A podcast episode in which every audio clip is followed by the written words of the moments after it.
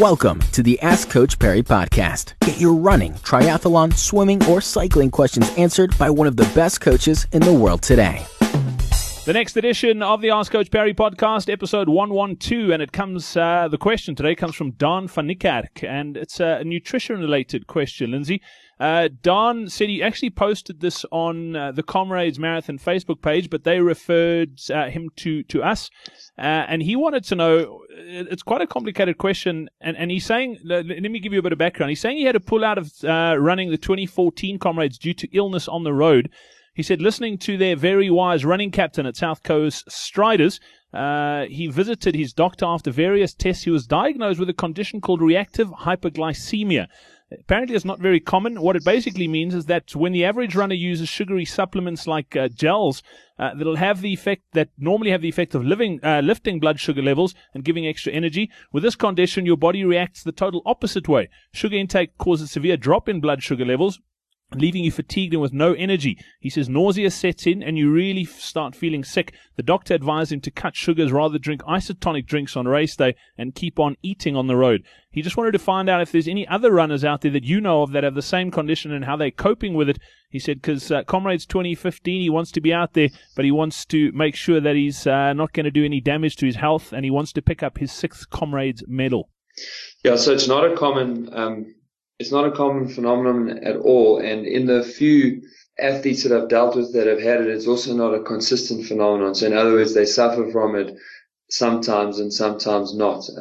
And in most of the cases that I've experienced it, it's been a case of people taking a high GI substance before exercise, and then as soon as they start exercising, particularly if it's at a high intensity, there is a massive drop in their blood sugar, feel dizzy, lightheaded, no energy, etc., etc. So the best way to combat it if you've got something like this is that you really want the energy to trickle in to your blood system. So it means that when you eat your breakfast, if you have any sort of snack an hour before the race starts, you want those to be medium to low glycemic index foods. Okay, so that'll be like complex carbohydrates.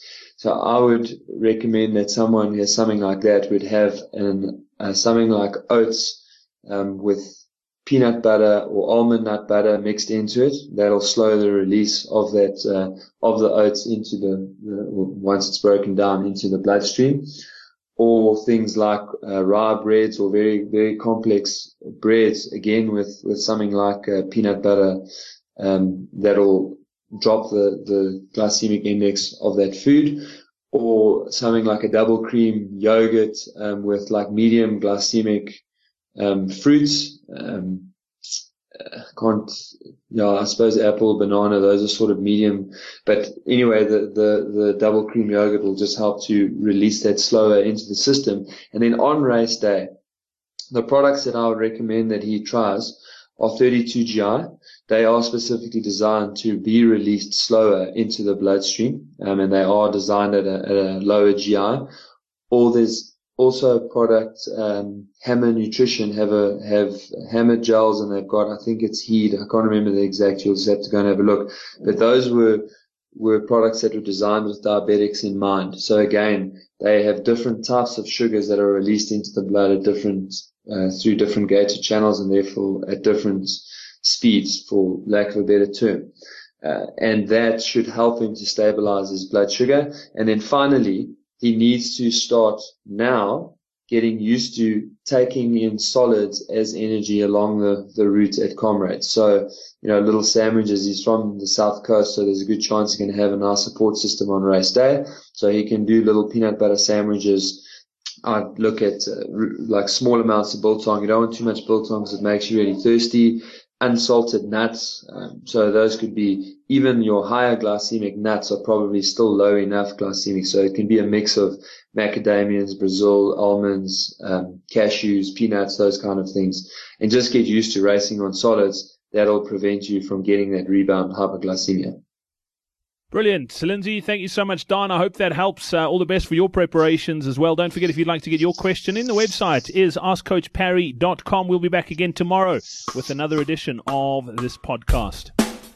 Be sure to subscribe to the Ask Coach Perry podcast on iTunes, follow it on SoundCloud, or listen to it on Stitcher. Follow us on Twitter at Ask Coach Perry.